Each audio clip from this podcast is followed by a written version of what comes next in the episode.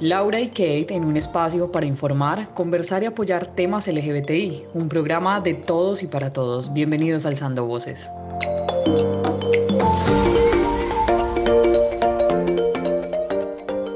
Mi querida Laura, buenas noches. Buenas noches a nuestra Buenísimas. Perdón, te interrumpí como siempre. Buenísimas noches a todos y todas. Bienvenidos nuevamente a este es su programa, el programa de todos alzando voces. ¿Cómo estás, mi querida Kate? ¿Cómo estás de linda? Ah, no, no, no, no, no, no, no, No, termina de decir, Ordóñez, por favor. No, no, no tengo nada que decir hoy, no tengo nada que decir hoy. Estoy, estoy, ah. estoy rabona contigo. Pero no vamos a sacar nuestros trapitos al sol acá, ni abate. Bueno, está bien, está bien. Yo voy a decir que em, estoy feliz de estar contigo, que hoy estás muy guapa. Muchas gracias, tú también estás muy linda hoy. Y eh, bueno, ya démosle inicio a este programa, porque este programa hoy, te cuento, mi querida, está espectacular. Espectacular, yo lo sé, yo lo sé, yo lo sé. Pero entonces, para que sea espectacular, eh, demos inicio a nuestras noticias, a nuestros recomendados, porque sé que más de uno está detrás de las pantallas esperando a nuestra invitada, que está de lujo. Bueno, antes de empezar, sí quisiera hacer los avisos parroquiales eh, que hacemos generalmente. Antes de empezar, quisiera aclararles a todos que detrás de este programa hay un excelente productor y hoy se lo prometí y le voy a hacer un gran reconocimiento a nuestro productor Miguel Castro, que es el que nos pone en pantalla. Muchísimas gracias por tu admirable trabajo. Si no fuera por ti, de verdad no estaríamos saliendo de manera tan profesional como lo estamos haciendo. Lo segundo que quería decir es que estamos en todas las redes sociales. Los invito a que nos sigan en Instagram y Twitter. Estamos como Alzando Voces CO y estamos por YouTube y estamos por Facebook transmitiendo en vivo todos los domingos a las 8 de la noche. Esa es la cita para que posteriormente quede esto posteado en todas eh, las plataformas podcast. Queda subido el día miércoles. Y no siendo más, te doy la palabra, mi querida Kate, para que arranquemos con la primera noticia de la noche. Mi querida Lau, yo quisiera hacer una noticia mm, rápida y quiero recordarles que antes de que nosotros tuviéramos espacio libre y espontáneo de hablar de cómo amamos las personas que aparentemente son diferentes, pero que no lo somos, que somos iguales, pues antes nos consideraban enfermos y antes nos consideraban criminales. Eh, gracias a los avances eh, en los movimientos, en la calle, en las manifestaciones, en decirle al Estado, en decirle a todas aquellas personas que consideran que este mundo es solamente una cuadrícula, podemos decir hoy, hoy por hoy, que obtenemos derechos, libertades y formas de, de expresarlo de manera libre y espontánea sin tener miedo a que nos repriman, a que nos opriman, a que nos controlen, a que, bueno, ya te imaginarás eh, todas las represiones que habían anteriormente.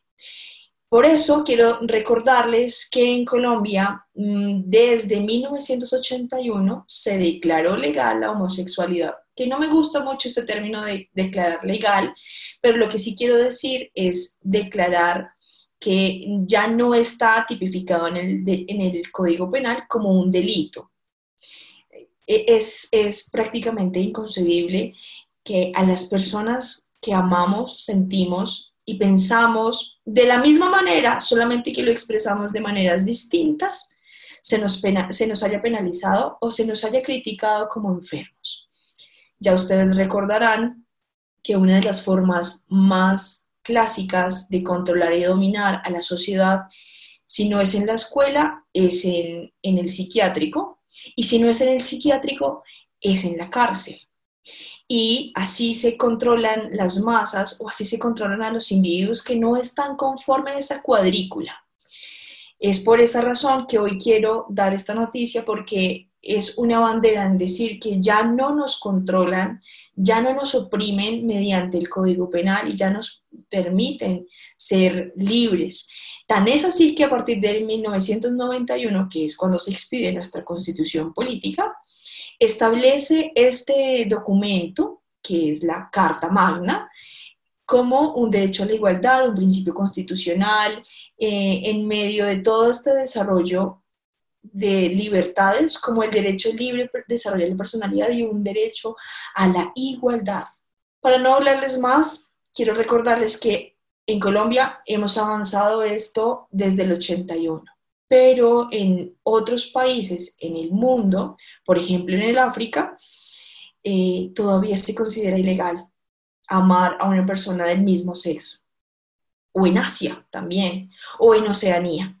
Así que el camino está largo para diferentes países. Aquí hemos avanzado y nuestra lucha ya va en otros pequeños espacios que en la medida que vayamos aportando un poco más, un poco más, al menos en los espacios privados, allá en sus casas, en sus pantallas, con sus familias, con sus padres, con sus abuelos, o todos los religiosos que nos puedan estar viendo, que entiendan que Dios es amor, que las personas son iguales, que las personas amamos de la misma manera como ustedes aman.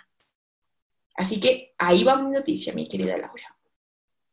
Bueno, muchísimas gracias, mi querida Kate. Para mí, de verdad, es una gran alegría todos los avances que se han venido dando desde 1981 hasta la fecha.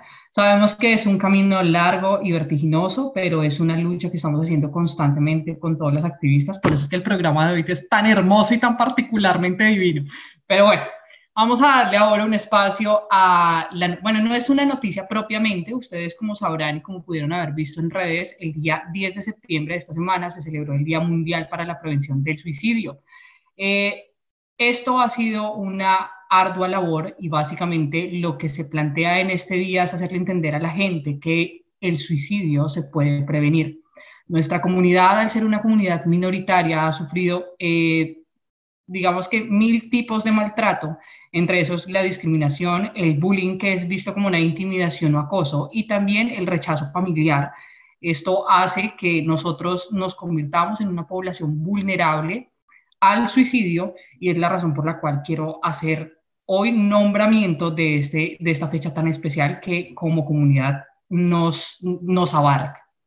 Entonces, eh, Quisiera que todos detrás de pantalla pudieran dimensionar que somos un actor clave para la prevención de suicidio de todas las personas. Eh, nosotros pertenecemos a una gran comunidad y nos corresponde ser responsables con las comunidades minoritarias.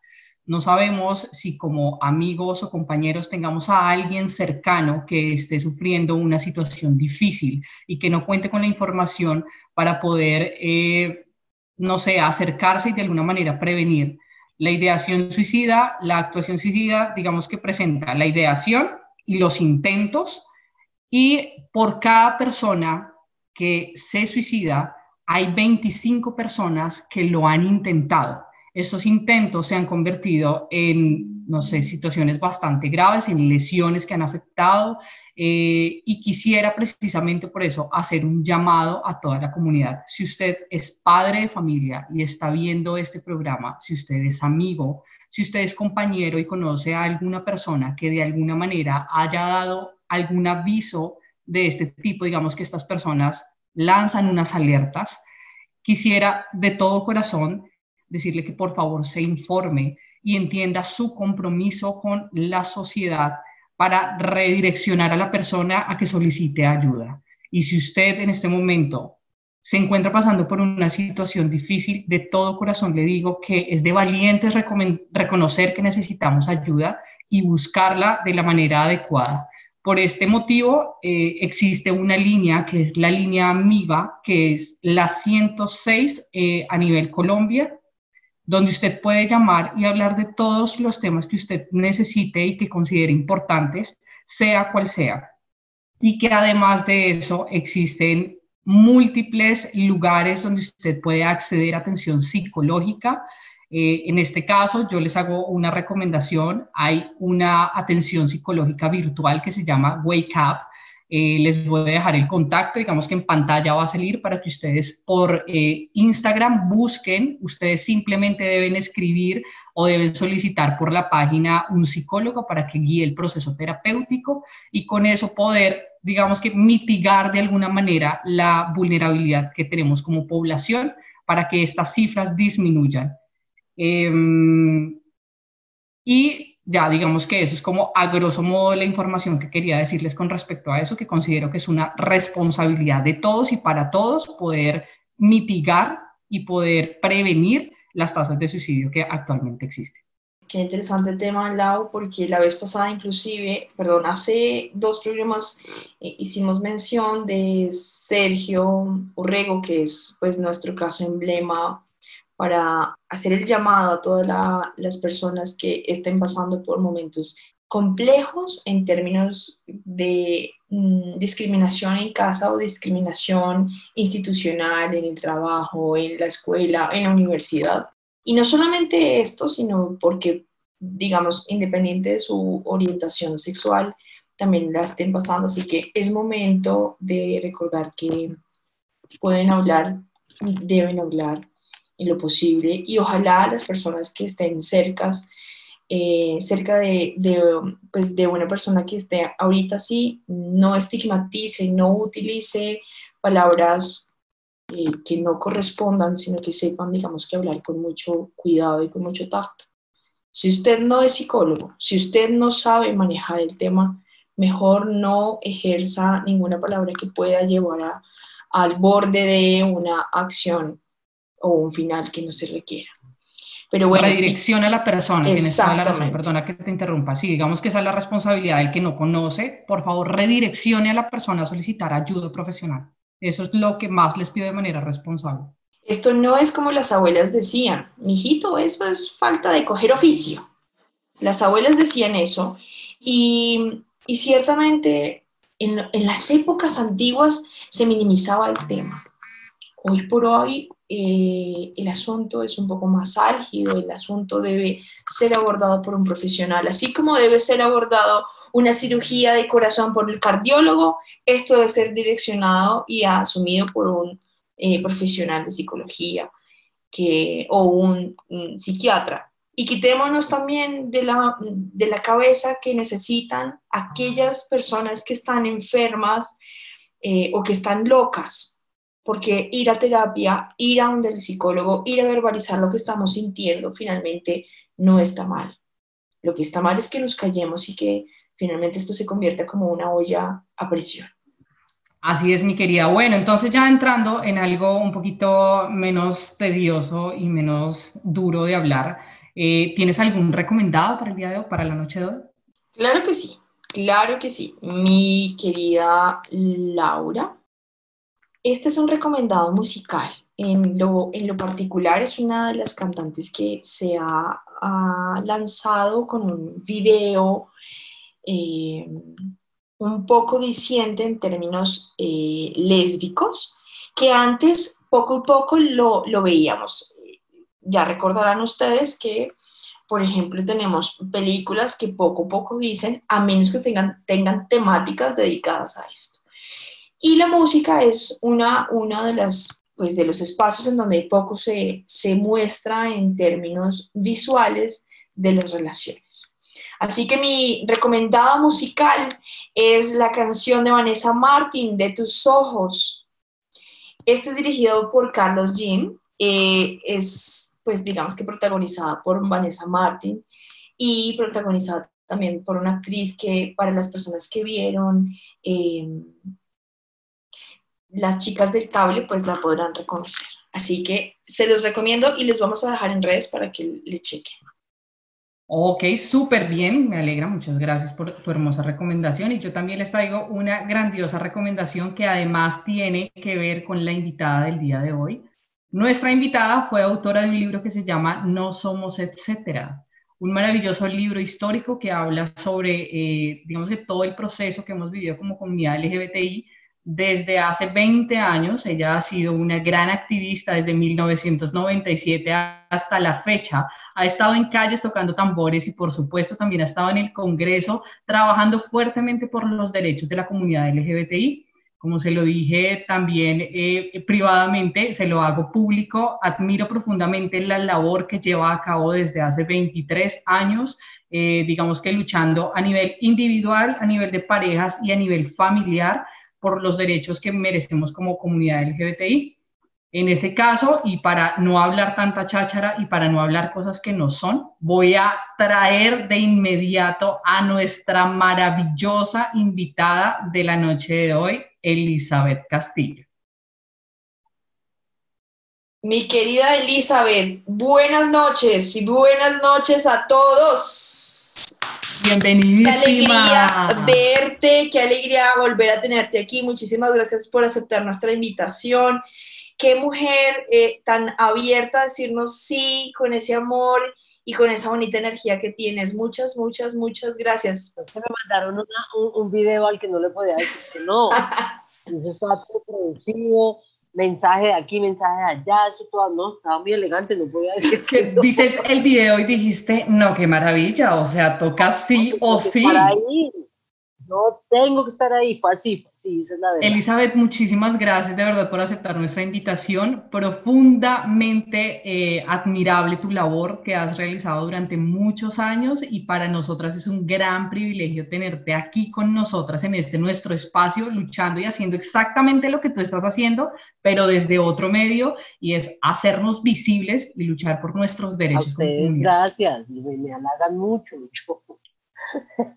Bueno, preparada para las 200 preguntas que te tenemos en este examen. Esto es preparatorio. Listo. Ay, no, no, ¿por qué me haces eso? Que no, preparatorio no, que me, mira que me da diarrea, siempre me dio diarrea. Elizabeth, yo tengo una pregunta eh, y cuéntame en principio, ¿por qué el, el color de tu cabello? porque, ajá, literal, porque ajá, Bien. hacerme cosas en el pelo. Eh, y, y, me voy a hacerme unos mechones morados porque ajá, y ya. Pero si me ves. No hay más explicación. No, de verdad no, porque me encanta cambiarme de vaina. El siguiente día me tuzo, otro día me lo dejo largo, otro día me lo tengo acá, otro día, un día me lo pongo blanco, otro día me lo dejo así todo redondo, después me lo hago. Y ahí en la lora en la que voy, pues entonces decidí que me iba a poner unos mechones morados ahí como por innovar. Okay. Maravilloso. Yo quisiera preguntarte para que la gente y la audiencia te conozca, ¿quién es Elizabeth Castillo? Ah, qué pregunta tan difícil. Eh, Elizabeth Castillo es una linda y errada manual. Como hace casi 50 años, en una Ramos, pueblo de Colombia. Yo nací en Cali, pero me crié en Manizales. Soy hija de Miguel y de Marta, que son un par de seres maravillosos que por fortuna infinita del universo todavía están ahí conmigo y juntos y se hablan, como dice mi papá. Siempre los llamo, ¿qué padre? ¿Cómo vas? Bien, mija, todavía me hablo con su mamá, que eso es mucho. Entonces, todavía se quieren y se cuidan y eso, y es lindo. Tengo tres hermanas, tengo, eh, me crié en Manizales en una familia muy tradicional, católica, muy conservadora.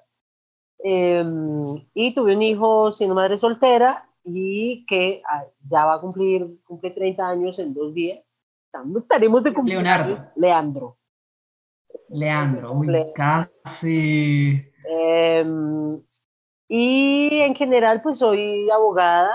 Eh, la vida me puso a, a, saber de derechos sexuales y reproductivos y soy consultora en género y derechos sexuales y reproductivos. De eso vivo en la vida y además activisteo cuanta cosa se me ocurre. Y por eso me invitan a estos espacios, no porque sea consultora en género, sino porque activisteo. Entonces aquí estoy, firme. Óyeme, Elizabeth, hablando de un poco de ese activismo que tienes y una vez entrando en el grueso de, la, de nuestra entrevista, ¿qué es lo más difícil de hacer activismo en Colombia? ¿Qué sería? ¿Qué será lo que ha sido más difícil? Yo creo que los, los, los discursos, o sea, en, cuando eres activista o cuando eres... Mi, mi, mi estilo de activismo, no sé si en general cuando eres activista, pero con el mío, que me he dedicado como a estar en ciertos espacios en los que hay debates y hay foros y hay cosas y no sé qué. Uh, para mí lo más difícil es aguantarme la grosería de los, de los antiderechos y sobre todo, la verdad, lo que más me ha costado aguantarme es lo mentirosos que son, los vergonzosamente mentirosos. Te vienen a decir la mentira en la cara y la sostienen. Esto es como una vergüenza, porque lo que he descubierto es que algunos de estos que alegan o o atacan los derechos LGBT son muy mentirosos. Para ser creyentes, de verdad, es una vergüenza que sean tan mentirosos. Eso es lo que me parece más difícil. Eh, y por eso además también me he estado como distanciando de esos espacios, porque son demasiado desgastantes para mí emocional y energéticamente.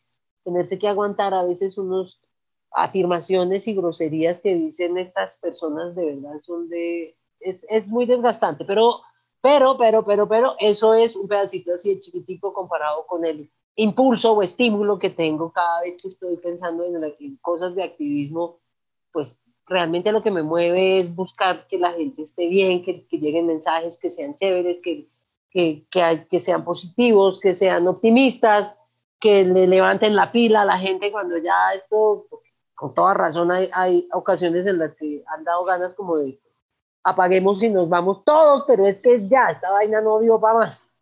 Entonces, eh, esa, esa es como mi, a eso me dedico realmente, como a meterle el, mi pulso ahí, el activismo de alguna manera para mí es eso, es, de alguna manera no, para mí el activismo es hacer lo posible por dejar este mundo mejor de como estaba cuando llegué. Eso es el activismo. Y yo creo que debería ser la forma en la que cada quien asuma el activismo, porque me, me da un, una cierta, me da risita cuando dicen, yo soy activista en contra de los derechos de los homosexuales. No sé, tú eres homofóbico, ubícate. Y, y no, eres, activista en contra del aborto, eres o machista o misógino, o, pero tú no eres activista, o sea, uno no hace activismo para impedir los derechos de otros. Uno hace activismo para mejorar o para garantizar los derechos de otro grupo. Ok, Elizabeth, eso te iba a preguntar, porque uno en el camino se puede encontrar con muchos discursos que legitiman aparentemente eh, el discurso religioso, el discurso político, el discurso idealizado, eh, cómo discernir para las personas que hasta ahora están entrando en el activismo o hasta ahora están eh, por su juventud o porque están hasta ahora contactándose con la comunidad, cómo discernir las personas machistas, homofóbicas, eh, discriminadoras en, eh, digamos que unos tips para definir de manera rápida a una persona. Lo primero, lo primero es entender que ser lesbiana, gay, bisexual o trans no te cura de la homofobia, de la misoginia y de la discriminación. Eso es lo primero. Somos hijos de una cultura, una cultura que denigra y menosprecia al distinto y que además denigra y menosprecia lo femenino. Es obvio, siendo hijos de esta cultura, pues pasa que las personas lesbianas, gays, bisexuales y trans también replican estereotipos. ¿Por qué? Pues porque es que somos hijos de esta cultura, que a veces me da, me da, me, sorprende este afán de algunas personas, sobre todo de los nuevos activismos o de la gente que está llegando como al activismo. ¡Ay, pero por qué discriminamos entre nosotros! Pues porque somos hijos de esta cultura, cielo. Porque es que el hecho de que a ti hayas, o sea, que ya saliste del closet, el hecho de salir del closet no te vuelve un buen tipo y ya te convierte en un ser que no es machista ni misógino. No, no, no, no, no. Eso es un aprendizaje que toma tiempo. Pues eso es lo primero que hay que decir. Eh, lo segundo es que, pues, ¿cómo se detecta un machista? Fácil. generalmente saltan, generalmente se dejan notar de manera bastante eh, rápida eh, pero a mí me parece que un indicador muy efectivo es que no deja hablar a las mujeres con las que está. O la interpreta, el mansplaining, la interpreta. Lo que ella ha querido decir es y viene con su historia. Pero creo que hay, y lo traduce. Hay distintas maneras de detectar un machista, pero esa se me ocurre ahí de afán. Ok, Elizabeth, precisamente leyendo tu libro y de acuerdo a lo que acabas de decir, eh, escribiste en una parte que lo más difícil para ti había, había sido llegar precisamente al Congreso y ver cómo se atacaban los unos a las, o sea, básicamente escribiste un zoológico en tu libro. Sí, realmente no eran los unos a los otros, es que uno se imagina, pues yo, yo estudiante de derecho, abogada, que salgo de provincia, vengo al Congreso a ver un debate y me encuentro es cosa tan sórdida, esta leonera espantosa, primero, unos discursos que de verdad dan vergüenza, vergüenza. No dan vergüenza ni siquiera jurídica, humana, humana, que un congresista sea capaz de decir las bestialidades que dice ella. Y por otro lado, esta falta de solemnidad tan absurda, yo creo en las formas, a mí me parece que las formas son importantes, y de verdad sí echo de menos esta sobriedad y compostura de los Tories ingleses en, en, la Cámara Alta y en la Cámara Baja discutiendo, pero carajo, hay, hay, una, hay, hay como la idea central de es que estamos en un Congreso, es que aquí definimos las leyes de este país. Pero la verdad es que es una vergüenza, las sesiones del Congreso es una vergüenza. Hoy el Congreso es una vergüenza, no está sesionando, hoy es una vergüenza. Y es un peligro gigantesco lo que nos está pasando en el país porque el Congreso no ha querido sesionar y con ese lujo de presidente que eligieron, pues menos, eso no va a llamar. De manera que tenemos un, un Congreso bastante complejo, pero aparte del escenario de hoy, siempre ha sido un escenario realmente muy difícil, muy hostil de manejar. Yo he ido muchas veces porque ha habido distintas iniciativas legislativas en discusión y siempre han tenido un desempeño miserable. En, en, general, obvio, siempre ha habido excepciones y ha habido gente involucrada y ha habido apoyos muy, muy significativos dentro de las y los congresistas, pero en general los debates son miserables, vergonzosos. Es una cosa que uno no puede creer. Muy lamentable. Pero bueno, eh, también estaba leyendo en tu libro una parte y voy a, voy a leerla textualmente. Dice, en cada acción pública o en acciones privadas, como ir de la mano con mi pareja, con cada uno de esos pequeños actos públicos o privados, estamos haciendo historia. Y es precisamente ahí donde nombras la cotidianidad homosexual la cotidianidad del LGBTI que se enfrenta a las calles, a lo laboral, a las instituciones educativas, a donde tengamos que salir. ¿Cómo ha sido o cuál es el impacto de hoy salir con mi pareja del mismo sexo por la calle andando? ¿Cómo es hoy la diferencia de hace 20 años? Bueno, yo hace 20 años, espérense, me acuerdo, no habría salido. no habría salido con ella de la mano. No, no, pero además depende de dónde estés. Obvio, obvio no es lo mismo estar en Bogotá, en Chapinero, que estar en, Ciudad Bolívar, en la misma Bogotá, y siendo la misma persona. Yo no iría a Ciudad Bolívar de la mano con mi Yo no. Me ¿Qué pasaría? Cuéntanos. No sé, yo no me, me parece que, que estaría, podríamos ponernos en riesgo. Es eso así como no voy a hacer, bueno, no puedo decir eso como una afirmación general, pero tengo aprehensión de ir a ciertas zonas del país con clara presencia paramilitar. Me da susto, me da, uff, bueno, porque yo finalmente soy lesbiana, o sea, sí, una señora reconocida, abogada, no sé qué, si de cuántas, pero soy lesbiana. Y eso hace que tenga que valorar adicionalmente ciertos escenarios de riesgo. Yo sí eso creo que es una realidad que no, no podríamos negar. Que hemos avanzado, por supuesto que hemos avanzado, montones, montones. De, como estaba hablando Kate al inicio, de, de, de que la homosexualidad fuera un delito, a que la homofobia sea un delito, por favor, ¿cómo que sí hemos avanzado? Hemos cambiado el paradigma, pero completo. Todavía falta, obvio, pero hemos avanzado un montón, un montón. Y además, me gusta siempre hacer esta, este llamado como a la, al, sentido de realidad, porque hay una, hay una, como una angustia de, pero no lo hemos logrado todo. Pues es que obvio que no lo hemos logrado todo, cariño, venimos haciéndole resistencia a 200, 300, 500, 600, ¿verdad? Tenemos siglos, siglos de un discurso que decía que ser homosexual era malo, que eran enfermos, que eran aberrados, que no iban a entrar al cielo, que eran una cosa porquería, que todos iban a ir al infierno, que tan peligrosos eran que nos iban a meter a la cárcel, que además nos metían en el manicomio, o sea, siglos. Es obvio, hacerle para parar esta inercia cultural e histórica toma tiempo, pero por favor, que hemos avanzado, hemos avanzado de una manera muy importante. Y además hemos avanzado, que eso es otra cosa que también me gusta recordarle a la gente, a pesar de, de o a pesar no, estamos en un momento histórico muy interesante que nos muestra en los últimos 100 años los avances que se han dado en materia de derechos no retroceden. ¿Ya? ¿Ya? O los últimos 200, 300 años. Ya a nadie se le ocurriría, ni por chiste, decir, bueno, volvamos a esclavizar a los negros. No, eso no va a pasar. Nadie va a decir, ay, hagamos una iniciativa legislativa para que las mujeres no puedan votar. No, tampoco va a pasar. Y así igualito, tampoco nadie puede hacer una iniciativa legislativa para que los homosexuales ya no nos podamos casar o no podamos adoptar o no tengamos ciertos derechos.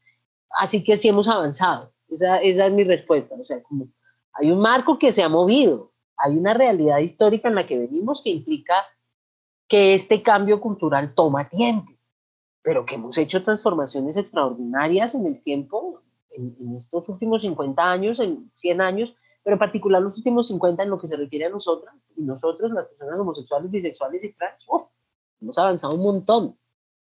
¿Qué falta? Sí, pero porque hemos avanzado, hemos avanzado.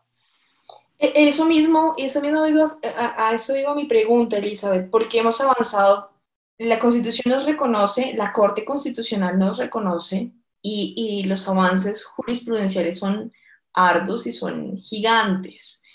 Eh, podemos decir que ya nos consideran eh, como familia, que inclusive ya hay triejas, que ya podemos casarnos, a pesar de que todavía haya jueces que eh, erróneamente... erróneamente hagan, que no hacen su tarea, que es distinto. Exacto. Eh, ya podemos eh, hacer un trámite de adopción, ya podemos salir a la calle en algunas zonas, como tú lo dices, y en algunas zonas del país de manera libre y espontánea con nuestras parejas. El, el avance ha sido mucho, inclusive ya hay una criminalización social, si se pudiese usar ese término, de aquellas personas como por ejemplo el, el agresor de de Claudia López, que lo presentó, de hecho, creo que eh, la, eh, la semana pasada, el hombre que agredió a Claudia López con un discurso religioso. Pero, ¿qué nos falta? El cambio cultural. ¿Qué es el cambio cultural? El cambio cultural se da más despacio, porque es mucho más grande, eh, pero tiene una ventaja y es, en, en, a ver, comparado con lo que teníamos hace 20 años que no había nada, ni una sola norma que nos protegiera por ninguna parte. Nada. A hoy ha habido, por lo menos sobre el papel, el hecho de que ya en la norma, en se refiere a las normas, estamos en igualdad. Por lo menos en, en las normas. ¿sí? No hay un contrato al cual no podamos acceder simplemente por razón de nuestra identidad, como pasaba con el matrimonio. Sí, ya eso no pasa. No hay un trámite frente al Estado al que no podamos acceder simplemente por ser homosexuales, como pasaba con la adopción. Que la pelea por la adopción no era déjennos adoptar a nosotros en un procedimiento express, sino déjeme entrar a un proceso de adopción como el resto del mundo y ahí me someto a todas las pruebas y pues si me encuentran apto soy apto y si no me encuentran apta no soy apta y ya. Pero déjeme iniciar el trámite, que eso era lo que no nos dejaban hacer. Entonces hemos avanzado un montón, pero ¿qué es lo que, lo que se necesita? El cambio cultural. Y ese se da como en lo cotidiano, que es un cambio cultural. Y entonces en lo cotidiano, ¿qué implica? Implica reconocer la existencia de la gente LGBT o como sea rarita en su familia. Eso ya es una gran ventaja. El ejemplo que le pongo a la gente siempre es, si hay, se casa la prima Julia y vamos a ir todos los primos porque se casa la prima Julia. Y resulta que deciden que al primo Agustín no lo vamos a invitar a ese matrimonio porque no viene con ese muchacho con el que vive, entonces no. Y deciden que entonces no va, o Agustín llega solo al matrimonio. Todos llegan con la pareja que tengan, así lleven tres meses y Agustín no puede llegar con el man con el que vive hace cinco años. ¿Cuál es el cambio cultural? Que todos los primos digan, o viene Agustín con el novio o no vamos. Y que acabó la vuelta. Porque eso es lo que falta es el pedacito que falta, que la gente se involucre. Y a eso ya no nos toca a nosotros solamente. Ese es un llamado a las familias, a los amigos, a la gente en general. Usted, la gente suele contestarme, no, en mi familia no hay homosexuales. Eche una revisada y verá que por ahí encuentra. Eche una revisa. Y no me refiero los de esta generación, no necesariamente. Eche más para arriba. ¿Se acuerda de ese tío abuelo que nunca se casó? Pregúntese por qué no se casó el tío abuelo. Hace 100 años, un, ah, no se casó el tío, qué curioso, ¿no? Y era el mejor, el más grande hermano de la abuela, la cuidó toda la vida, estuvo con ella firme, le ayudó a crear los hijos, ah, ya, y nunca se casó el tío abuelo. Revisa a ver qué fue lo que pasó con el tío abuelo en tu familia, o admite al menos que pudo ocurrir que el tío abuelo era gay. Y eso es una realidad, porque es que estamos en todas las familias, estamos en todas las culturas, estamos en todas partes. Pero bueno, esa es como, a la gente le suele causar estrés que yo diga que, en todas las familias estamos. Pues no en todas las familias estamos, pero casi en todas. Y hemos estado en distintas generaciones. Y lo que sigue es eso sobre todo, como poner en lo cotidiano la existencia, nuestra existencia, y dejar de discutir nuestros derechos que eso es parte del cambio cultural. Es que lo que nos toca en este momento es, sí, claro, sobre la norma tenemos los mismos derechos, pero ya vimos al pues tontarrón ese atrevido de la costa diciendo que no iba a casar a una pareja porque él decide por la Biblia y no por la ley, que es como, espérate, espérate, espérate, wait, que tú eres un juez de la República y tu función es otra. Pero no falta el desangelado, y entonces toca demandar una vez más, y toca otra vez un proceso judicial eso se va a seguir moviendo y así nos va a tocar un tiempo más, pero es más interesante y es mucho más impactante en este momento este ejercicio cotidiano. Es ir de la mano con tu pareja, donde puedas. No siempre se puede, no en todos los sitios, pero va de la mano con tu pareja. Naturaliza la existencia de tu pareja, en la oficina, en el trabajo, si quieres, ¿no? Pues uno tiene que hablar de su vida personal si trabajas en una oficina en la que todos se conocen los maridos, pues cuenta que tienes esposa y ya. Claro que eso se puede dar a lugar a discriminación, sí, puede ser. Pero entre eso y estar entre el closet encerrado, ocultándote la vida y ocultando el hecho de que tienes una relación, no sé qué, pues yo como que prefiero que, hágale, a ver, arriesguese y si lo discrimina, pues miramos a ver qué hacemos, pero, pero esta cosa de vivir en el miedo es una vaina que yo creo que ya deberíamos dejar de hacer. Y si algo deberíamos aprender después de todo este bonche que nos ha tocado vivir este año como especie en el planeta, independientemente de si tienes ingresos o no tienes, de tu raza, de si tienes una pertenencia étnica, si tu identidad de género, si tu orientación sexual, todos somos vulnerables al COVID porque esa vaina se transmite por vía aérea, o sea, solo porque respiramos. Eso ya debería ponernos en otro plano y entender que es que de verdad no somos tan distintos como nos gusta decir que somos. Si fuéramos tan distintos, no estaríamos tan vulnerables frente a este bicho. Y estamos vulnerables todas, todos y todes. Eso es muy cierto. Tienes, toda la razón. Eh, con respecto también a tu libro, es que me leí tu libro, ¿qué eh, hay una parte en la que nombras que alguna vez has sufrido de discriminación eh, o cuando recién empezaste sufriste discriminación y que la discriminación es sutil que no se percibe en entorno laboral muy directamente, exacto. Entonces, con respecto a eso tengo dos preguntas, es uno, ¿cómo le identificas? Y dos, ¿qué hacer frente a eso? Uno, es muy difícil de identificar o fue muy difícil de identificar cuando me pasó y en eso le agradezco infinito a la que en ese momento era mi pareja, eh, a Carolina, que me ayudó a verlo porque yo no lo veía, yo lo que entendía era como, mierda, estoy haciendo mal mi trabajo, esto es horrible, eh, soy una incompetente, no, estúpida, básicamente soy una idiota. ¿Cómo pude haber hecho esto tan absurdamente mal? O sea, todo el tiempo me estaba, porque todo el tiempo ese era el mensaje, a mí jamás me discriminaron por ser lesbiana. Nunca, eso jamás se mencionó. ¿Qué es lo que es una característica eh, de eh, acoso o, de la de la discriminación en entornos laborales, que es no es porque seas lesbiana, que eres bruta, es distinto, ¿sí?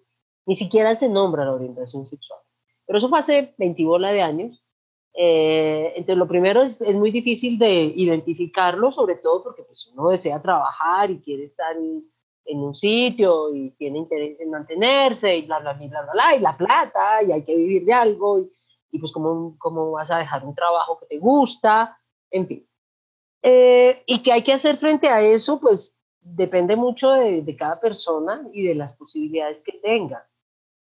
Como hay ahora cada vez más protecciones, vale la pena activar la ruta de, de la empresa. Si alguien está en una empresa grandota, que, bueno, si es una chiquitica es más difícil.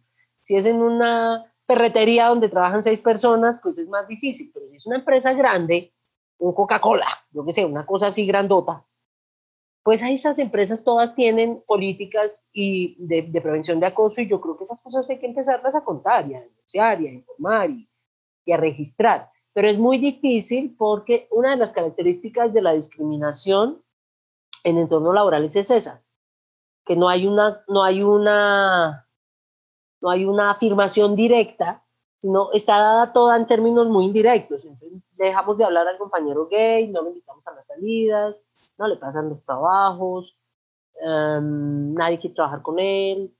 Sí, es, es, es, está revestido de otro montón de cosas, pero en principio lo que habría que hacer, creo yo, es eh, primero entender que nunca por ninguna razón, de ninguna manera, tu trabajo depende de tu orientación sexual. No puede. O sea, uno, yo no dejo de ser lesbiana cuando soy abogada, pero cuando soy abogada, soy abogada.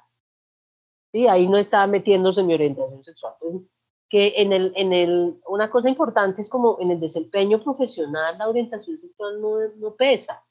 Y si, y si tu jefe o el, en tu entorno laboral eso se convierte en un tema, es un acto claro de discriminación. Eso no es una em, mejora en la empresa o una, no, no, no, se hace con el interés de mejorar el ambiente laboral. No, no, no. Es un claro acto de discriminación. Si, si, si esa es la razón por la cual te están eh, tratando distinto. Es que ese es el cuidado, que te traten distinto por una característica de tu identidad. Eso sería mi respuesta, Laura. Ok, gracias. Elizabeth, em, últimamente hemos visto que hay muchos, bueno, la última vez que yo te vi en calle fue con una bandera el 25 de noviembre enfrente de la Javeriana, lo recuerdo, que estabas con una energía impresionante y hacías arengas para que todas las mujeres que somos también feministas, pues sigamos luchando por los derechos. Pero la, la pregunta va dirigida qué tan importante es que el movimiento LGBTI siga en la calle. Y, y, en particular, mm, que es la subpregunta, que hoy por hoy vemos cómo la policía arremete contra civiles, la comunidad LGBTI ha sido víctima de, de, del abuso policial. Siempre, siempre, siempre. Y particularmente contra las mujeres trans, particularmente. La, yo me acuerdo, las primeras, en 2005 recién empezábamos a medio conversar con la administración distrital. El tema primero en la mesa era violencia policial. El primero siempre ha sido ese. Porque la situación, sin duda, con, con la policía es vergonzosa en la manera en la que tratan a la gente. Eh, bueno, lo estamos viendo hoy. Lo estamos viviendo. Mataron 14 personas en dos días. O sea, esto es una barbaridad. Pero lo que está viendo el país es algo que ha vivido la gente LGBT siempre y en particular las mujeres trans. Esa, esa es la primera parte, que si tiene sentido que estemos en la calle, yo creo que la calle siempre tiene sentido. Yo creo que a mí me, bueno, yo he estado en la calle de muchas maneras, yo he estado en protesta, gritando, he estado tocando el tambor, he estado em, en la marcha, en el plantón, en esta movilización, en la misa, he estado en muchos espacios haciendo acciones em, y creo profundamente que deben ser pacíficas, profundamente. Y simbólicas, con un enorme contenido simbólico, potente, pero no violento. Eh, y en, eso yo creo profundamente. Yo creo que, que si a mi hijo le, llegan a, le llega a pasar algo como lo que pasó a este hombre Javier, yo arraso con los CAIs. Es así de simple. O sea, no, yo creo que me vuelvo loca. Es así de simple. Porque, porque es una respuesta de ira, pero, pero siento que eso tendría, o sea, sería una, una cosa muy extrema. En, lo, en, en, en otros escenarios me parece que siempre hay que apostarle a formas creativas, no violentas, eh, y que además llamen a la reflexión más que, al, que generen una reflexión más que una reacción de rechazo. Un ejemplo rápido es eh, cuando fuimos a la catedral con las camisetas de la homofobia no es cristiana. Habríamos podido ir a prender, a hacer una hoguera afuera de la catedral o prender las puertas, pues porque íbamos a protestar contra la iglesia opresora. Esa era una opción, o irnos a pelotar como las femen en, en medio de la ceremonia y gritar que la represión y no sé qué. Esa es una opción. A mí me parece que es más potente irse a misa con una camiseta que dice la homofobia no es cristiana y estar en la misa 20 personas completamente concentradas en misa además y no hacer ninguna otra declaración durante la misa y luego salir de la misa y hacer las declaraciones que sea. Me parece que hay que pensarse otras cosas para protestar de manera contundente, pero no de forma violenta. Y que si hay que estar en la calle, yo creo que sí. Lo que pasa es que yo ya estoy cansada. Entonces yo voy, yo voy, me divierto mucho y paso y hago cosas y me gusta estar porque a mí me, gusta la movilización ciudadana, pero, pero sí creo que ya hay gente más joven que yo que está lista y firme para seguir en esa vuelta y me encanta que hagan esa vuelta, me parece fantástico. Porque yo ya soy una señora de edad y yo ya... Ya merezco la silla azul en el bus. Ya, me ya tengo el pelo morado para que me dejen la silla azul. Sí, Elizabeth, con respecto a eso, estuve escuchándote eh, precisamente la charla que diste, en, que diste en la Universidad del Externado, donde precisamente hablabas y citabas a Gandhi diciendo, si el fin es justo, los medios también deberían ser justos. Entonces, hago alusión a eso de eh, la forma en cómo tú ves y cómo debería ser lo ideal de las protestas, de exigir nuestros derechos como comunidad. Yo no sé si sería lo ideal. O sea, no, no me atrevería, y menos en este momento. Hoy no me atrevería a decir que, que es la única manera, ¿no? Tienes razón. Eh, pero es mi manera. Y, y yo sí creo de verdad que después de toda esta lógica, además es que es perfecto, es la lógica de Maquiavelo. Después de esta lógica maquiavélica de el fin justifica los medios. Todo sea por el bien de la patria. Refundemos la patria porque necesitamos mano fuerte y corazón grande. El fin justifica los medios. Eso es aterrador. Muy distinto es Gandhi cuando viene y dice, si la causa es justa, los medios para defenderla también deben ser justos porque uno no puede alegar en nombre del dolor que fue, me fue causado por la muerte de mi padre, voy a fundar un grupo paramilitar. Espérate, un momento. Wait, ¿qué qué? Alto. momentico. Alto ahí, alto ahí, alto ahí. Estás tan herido, tan herido, tan herido que decidiste armar un grupo de asesinos y criminales. No, espérate. Sí, hay que, hay que tener esa, esa comprensión de que no, no, no todo justifica mejor dicho, la defensa de tu causa no puede significar arrasar con los derechos del otro o, estoy tan convencida de mi causa que voy a golpear a alguien por esta causa. No, es, yo es mi manera, mía, Por eso insisto en que no sé si en este momento sea la respuesta para el país, pero es la mía. Que yo, en la que yo creo y en la que he tratado de, ocuparme o de concentrarme siempre como en, este, en esta lógica de, de la no violencia. E, Elizabeth, nosotros hablamos de violencia en los espacios públicos y como estamos hablando también de la cotidianidad LGBTI, quisiera hablar un poco de la violencia en los espacios privados. Se les tiene estigmatizadas a las parejas heterosexuales que históricamente son violentas, que el hombre es el opresor de la mujer y que ejerce violencia de todo tipo. Eso no es la un estigma. Eso no, no, no. Las estadísticas.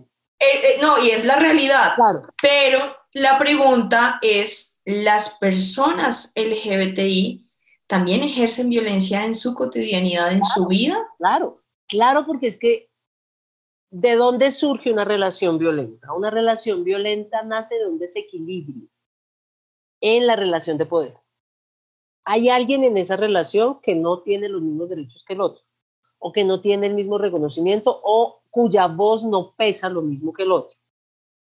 Independientemente del sexo, raza, orientación sexual, identidad de género, construcción identitaria, lo que quieras, si en una relación de dos hay un desequilibrio en la relación de poder, evidentemente hay una relación violenta, independientemente de quiénes la conformen. Entonces no es que no es que entre las mujeres, en una pareja de mujeres nunca hay violencia, claro que hay violencia.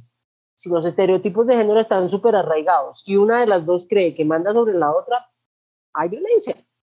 En una relación de hombres nunca hay violencia, pues obvio que sí, hay violencia. En una relación heterosexual también, porque de lo que hay que hablar es del desequilibrio de poder. Siempre que hay un desequilibrio de poder en una relación de pareja, hay violencia antes, durante o después, pero aparece en alguna parte. Entonces, no, sí, no, no estamos a salvo del, del, No, por supuesto que no, es que, insisto, somos hijos de una cultura. Así es. Y ahora, que hemos hecho diferencias, sí, que podemos plantear otras cosas también, que las relaciones son más equitativas, sin duda, pero que haya violencias, claro que también puede haber, por supuesto. Yo veía hace, hace como unos, unos seis meses atrás una foto de una pareja de mujeres que se estaban casando en una iglesia en México con un sacerdote. ¿Tú crees que lo vemos muy lejos el hecho de podernos casar, eh, pues como católicas que somos? Yo lo veo lejísimo. Yo creo que eso se va, yo no sé, tendría que llegar un papa, pero hippie. ¡Hippie! se diera esa pela, porque estamos hablando de una de las instituciones más anquilosadas que perviven hoy en el mundo, que es el Vaticano. O sea, tendría que ser un papa hippie y además echarse una revolución ni la más brava. Yo no creo. Yo, sin embargo, estoy, cada vez conozco más teologías y teólogos y teólogas emergentes que están echando el cuento de la inclusión de la diversidad desde otros lugares. Y sí creo que con seguridad debe haber gente que que en algún momento, pues en muchas iglesias cada vez hay más apertura.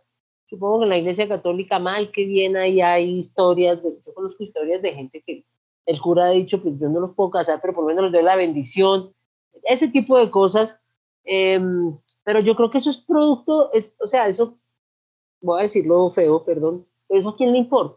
Eso no nos importa ni a los creyentes homosexuales, de verdad. Pues ya, ya que el derecho esté reconocido y que yo pueda casar y que mis derechos con mi pareja estén claros y tal, pues la iglesia verá cuánto se demora. Se demoraron cuánto en reconocer que la tierra era redonda. Solo esa abogada. Pero fíjate que simbólicamente sí tiene un valor, es decir, que un sacerdote, eh, ah, para las personas que creen en eso, yo no lo quito, yo no lo quito. Lo que digo es que esa es una vuelta muy brava y que esto institucionalmente no va a estar fácil. Es el ejemplo que les estoy poniendo. No han sido capaces de pedir perdón se demoraron tres siglos en pedirle perdón a los judíos. Tres siglos, tres siglos. Discutiendo si iban a pedir perdón o no. A los negros. Otros tres siglos discutiendo si le pedían perdón o no. De verdad, yo creo que eso no, no, ese no, ese para mí, pues mejor dicho, no es ni una meta siquiera. Es claro que entiendo perfectamente el valor que tiene y claro que me gustaría, a mí me gustaría tener una ceremonia religiosa de, la, de mi credo religioso que, que celebre o que constituya un vínculo con alguien a quien amo, claro que sí. Pero yo solo veo muy difícil y de verdad es como, ¿a Ay, esa pelea es de, de, la iglesia que la pelean allá los teólogos ahí. 200 años, dentro de 200 años van a salir a decir, ¡ah! La embarramos con los homosexuales. Pero pues como yo 200 años no voy a estar aquí. Sí, yo creo que a esta generación no le toca vivir ese proceso. Bueno, en ese caso, ya hablando de, eh, ya hablamos de religión, ya hablamos del trabajo, quisiera hablar de la cotidianidad de las instituciones educativas hoy y cómo eran hace 23 años que empezaste tú con este activismo en Manizales tocando tambores. ¿Cuál es la diferencia que tú hoy percibes en las instituciones académicas? Yo creo que académicas o educativas. Educativas, perdón. En las instituciones educativas, sin duda, hay unas diferencias eh, importantes Em, mal que bien, mal que bien, ya entendieron que no pueden echar a los chinos del colegio porque son homosexuales. Mal que bien, eso ya quedó entendido.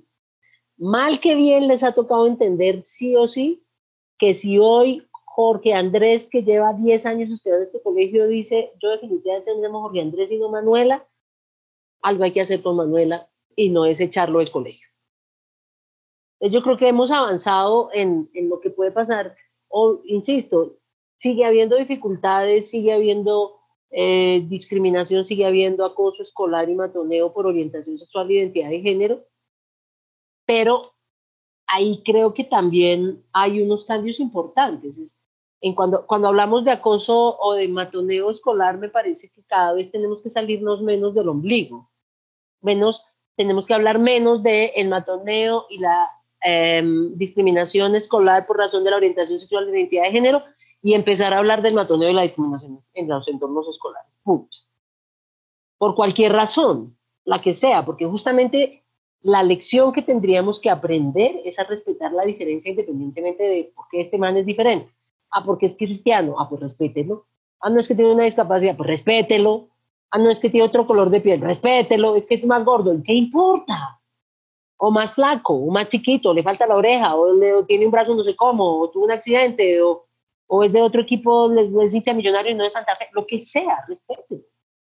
Y eso, eso es lo que, lo que mm, creo que hay que empezar a trabajar en los entornos escolares, pero en general me parece que hemos avanzado en lo que se refiere a entornos escolares. Hay una cosa muy importante porque tú recordarás que eh, eh, hubo una discusión entre el procurador y unas cartillas que supuestamente eran mal llamadas la ideología de, de, género. Eh, esto para otra vez revivir no es la discusión y no ser una pregunta provocadora, sino la importancia, para que nos recuerdes la importancia de empezar a educar a las generaciones desde muy jóvenes, desde muy chiquitos en el colegio, sobre la diversidad que existe, sobre las diferencias eh, en orientaciones sexuales, identidades de género. de lo que debemos hablar en los colegios es de sexualidad en general. Sí. Y de, y entonces ahí empiezan, ahí es donde se alborota todo, ¡ah! Les van a enseñar a masturbarse. No, ellos aprenden solos, por si no se acuerdan, eso lo aprendemos solos. ¿Y va uno a ver y sí? Sí, pero por favor. Lo que hay que enseñar en una clase de educación sexual es un montón de conceptos que no tienen nada que ver con los métodos anticonceptivos. Es la autonomía sobre el cuerpo. Es la agencia que tú tienes sobre ese cuerpo que te tocó, ese. Y, y cómo entender que nadie tiene derecho a tocarte sin tu permiso. Nadie si diéramos clases de educación sexual desde muy temprana edad, a trabajar, podríamos prevenir un montón de abuso sexual. Para, pero no quiero entrarme ahí hasta no haber explicado lo, de, lo que enunciaste. Eso no fue el procurador contra las cartillas. Esto que ocurrió fue, la, fue el caso de Sergio Urrego. Y la Corte Constitucional, cuando falla el caso de Sergio Urrego, le ordena al Ministerio de Educación que revise los manuales de convivencia de todos los colegios del país y verifique que la homosexualidad no siga ahí como causante de mala conducta. Y además le dice, y, además usted tiene que implementar un programa de educación sexual. Pero eso no nació ahí. Colombia llevaba ya 15 años con un programa de educación sexual. ¿Qué ocurre en ese momento? Una parrandada de desgraciados, que son los que desgracia están controlando este país en este momento, crearon una cosa ficticia, ridícula, absurda alrededor de lo de las cartillas, ya les dije desde el principio que a mí una de las cosas que más me ha sorprendido de esta gente antiderechos es que son muy mentirosos.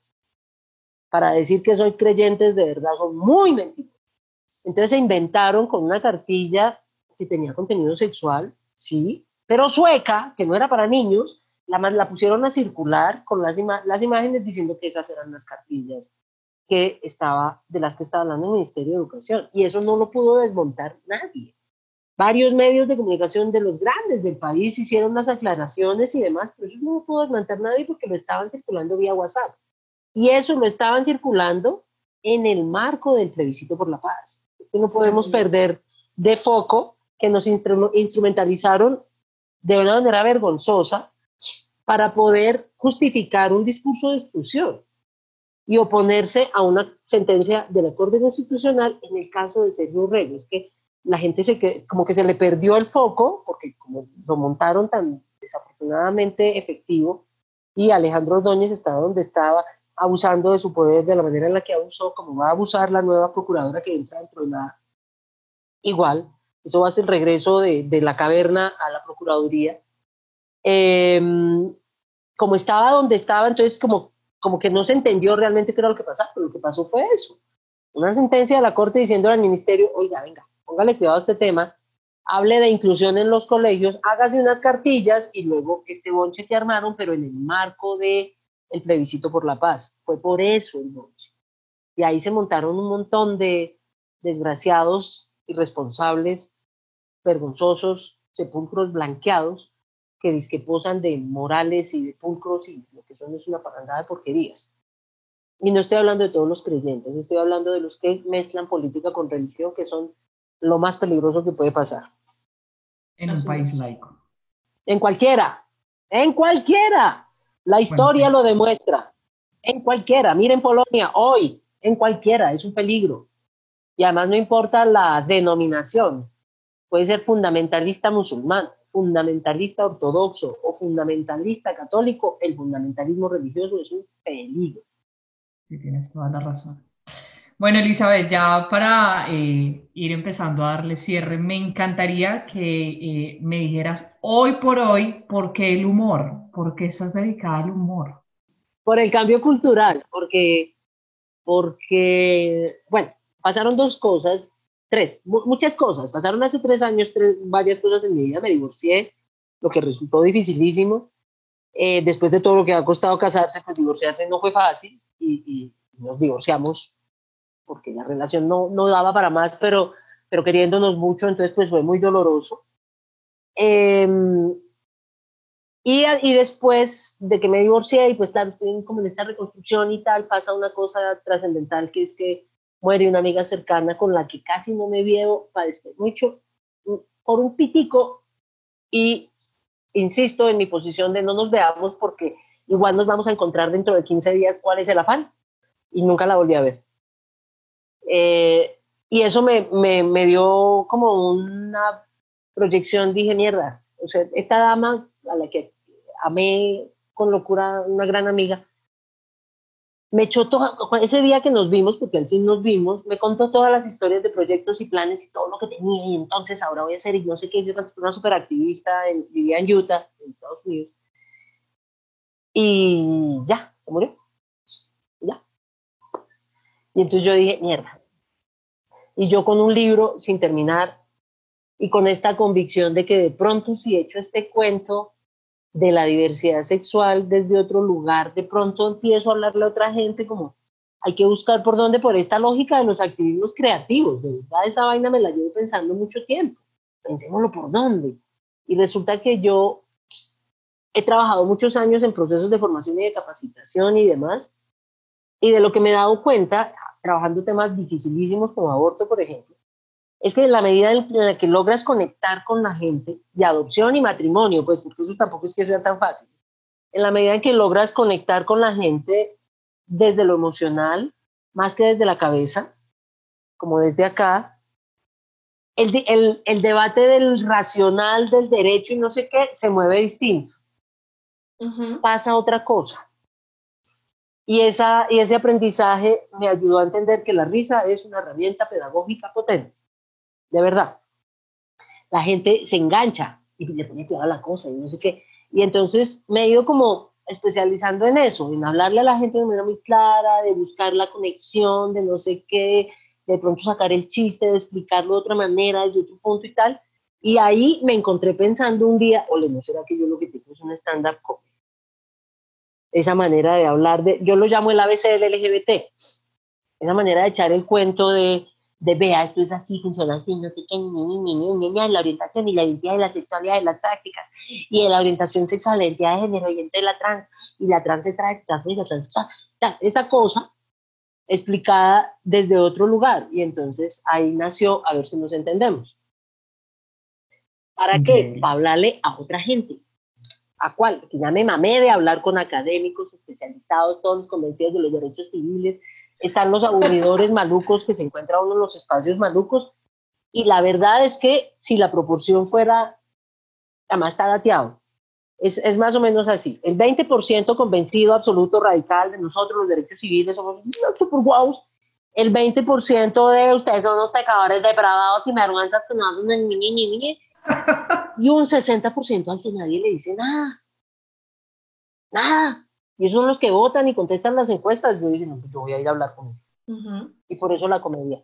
Wow, muy increíble. Pues quiero decirte, Lau, que eh, tengo amigas muy cercanas. Yo no tuve la oportunidad porque siempre me, queda, me caía en el momento de las, de las funciones en teatro eh, siempre me caía algún operativo, alguna cosa del trabajo, pero mis amigas me dijeron, qué cosa tan espectacular, la pasamos delicioso, además que les gustan también las tablas, ¿no? Les gustó ir al teatro y dijeron, nada mejor que esto, esto fue el año pasado.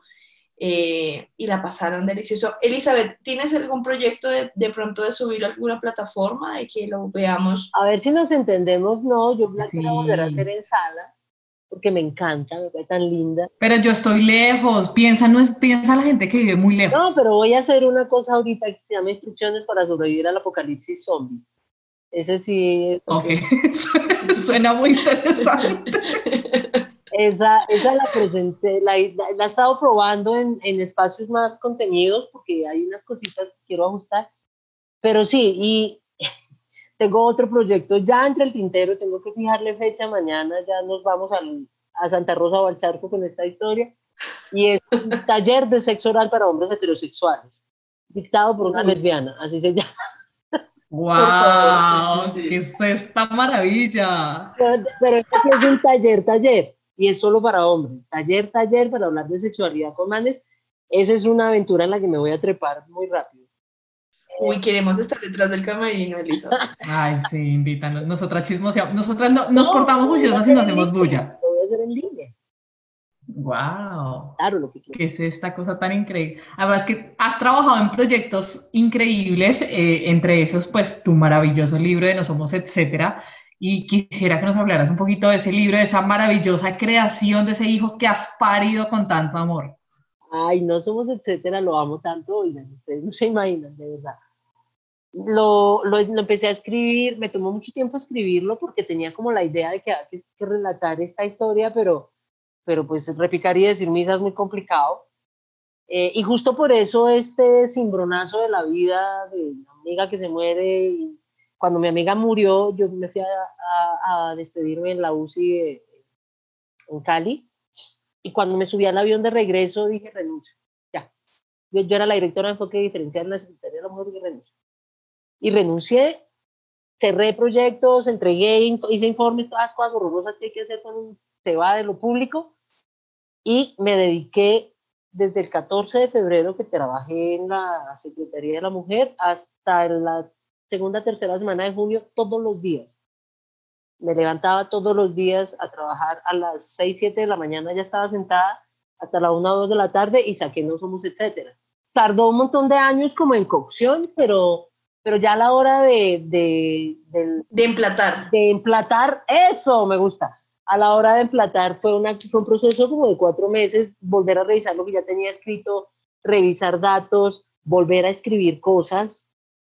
Había un pedazo, una, una parte que no había podido escribir, que era la historia de Sergio Rego, porque me, cada vez que me sentaba a escribir me envenenaba, pero así la furia más feroz, entonces no, no había sido capaz de escribirlo, eso me requirió, ese, ese pedazo de la historia de Sergio me, me requirió una estrategia distinta, porque me tocó sentarme con alguien, empezarle a contar, mira, entonces pasó esto, no sé cuántas, y luego la sentencia, y luego la corte, y la... Y lloré todo el tiempo. Este personaje escribía y escribía y escribía, escribía lo que yo le conté, y después ya me lo mandó, y sobre eso trabajé. Pero, pero okay. me costó un montón. Y el otro capítulo que me tocó reescribir fue el del matrimonio, porque lo había escrito muy enamorada. Y luego me dijo... Entonces cambió radicalmente cambió, cuando cambió ya no lo estaba tanto. Y también costó, costó escribirlo, obvio, pues no fue fácil. Eh, pero vamos, no somos etcétera, me parece bellísimo. No, miren, no me fal, no falta. No falta. Yo creo que tres, cuatro veces al mes recibo un mensaje de alguien en alguna red, eh, red de alguna forma, alguien dice, lo leí, me gustó, eh, me emocioné, eh, me hizo sentir, lloré, eh, me reí, me encanta, me encanta. Y ahí va, ahí va, ahí va, ahí va. Lo ¿Dónde lo compramos? ¿Dónde lo conseguimos? ¿En librerías? Normal. Normal, normal. Ok. Está además digital también, para que Laura lo compre. Sí, digital. Ah, no, Laura ya lo tiene. Uh. Por supuesto que ya lo tengo, por Amazon lo compré. sí, digital sí. Sí, obvio, total. O sea, yo dije, invitada, ¿qué es lo primero que hay que hacer? Leer ese libro. libro. Eh, yo lo, amo, lo amo, lo amo, de verdad. De verdad. Además, siento que va ahí despacio, despacio, despacio. Es fuente de un montón de investigaciones eh, universitarias. Fue además un proceso terapéutico para ti. Sin duda. Hacer catarsis ahí. Sin duda, sin duda. En dos, en, en lo de Sergio en particular fue muy liberador, porque finalmente logré escribirlo. Ya cuando logré como vomitar toda esta furia, no, no, no, no, que me ayudó a escribir a alguien y después lo cogí me senté, eh, fue muy liberador, porque ya logré ver toda la situación de una manera más compasiva, porque en realidad estaba muy furiosa, muy furiosa, muy herida, muy molesta con todo lo que pasó. Eh, pero, pero desde ahí no se puede hablar. sí, habría podido escribir una cosa muy distinta. Y la idea no era enviar un mensaje de desesperanza y rabia, sino una cosa como de distinta. Y, y sí, sí, fue terapéutico, sin ninguna duda. Bueno, pues mi, querida, Elizabeth. Ay, entonces hablo usted, hablo yo. estamos eh, peleando. Eh, Elizabeth. estamos peleando porque Laura dice que no me va a volver a decir un cumplido. Nunca jamás. Me, me, básicamente me cohibió de expresarme. La afectividad. Entonces, Laura, dime lo que me quieras decir. Estamos al aire. Así contra la pared, vio a quemar ropa. Ah, que las admiro profundamente la labor de las dos. Ser abogada en este país es una gran misión y una, un, acto de valentía profunda. Ella es abogada de verdad, yo soy una abogada. Elizabeth, no la apoye, por favor. No la apoye, por favor. Se amangualaron aquí. Ay, abogadas oh, Sí, sí, sí. Elizabeth, muchísimas gracias. Para mí también es un honor, yo también te admiro. Eh, Laura te descubrió hace poco, yo te llevo descubriendo hace mucho. Y la admiración, la buena energía que envías a cada una de las que te leemos, de las que te hemos visto en calle, de las que te escuchamos, eh, es, es, grata. La primera vez que yo te vi fue en la universidad y, y le hablabas a un grupo de, de estudiantes, así como yo también lo fui pues yo todavía sigo siendo estudiante de otras cosas, pero, pero para mí es un honor que estés aquí con nosotras, que nos hayas abierto un campito de tu noche, de tu tiempo, de tu experiencia y de tu cotidianidad. Con todo gusto, gracias por la invitación. La, la cotidianidad de los homosexuales no es muy distinta a la cotidianidad heterosexual, por eso me gusta el hashtag que, que promovía sentido de estilo de vida homosexual. Me encanta.